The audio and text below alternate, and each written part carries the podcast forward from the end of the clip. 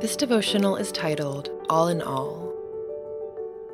The Lord brings death and makes alive. He brings down to the grave and raises up. The Lord sends poverty and wealth. He humbles and he exalts. 1 Samuel 2, verse 6 through 7. We often think the Lord is at hand when our circumstances are going well and absent when they are not. But Samuel makes a pointed claim that God is in all. Throughout Scripture, the biblical authors are trying to communicate that the measures of this world are not the same measures for the kingdom of God. Wealth, fame, popularity, even feeling good are major aims of this world. They are the fulfillment of our fleshly appetites, which the world tells us is the highest goal. Add to that list our obsession with prolonging life.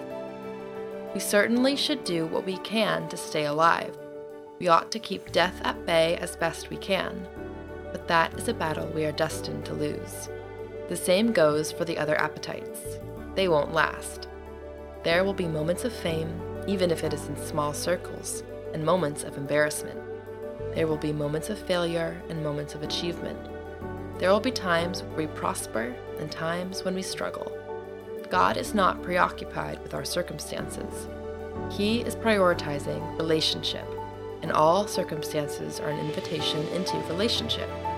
No matter what we experience, we have a choice, and it is our choices that determine our path.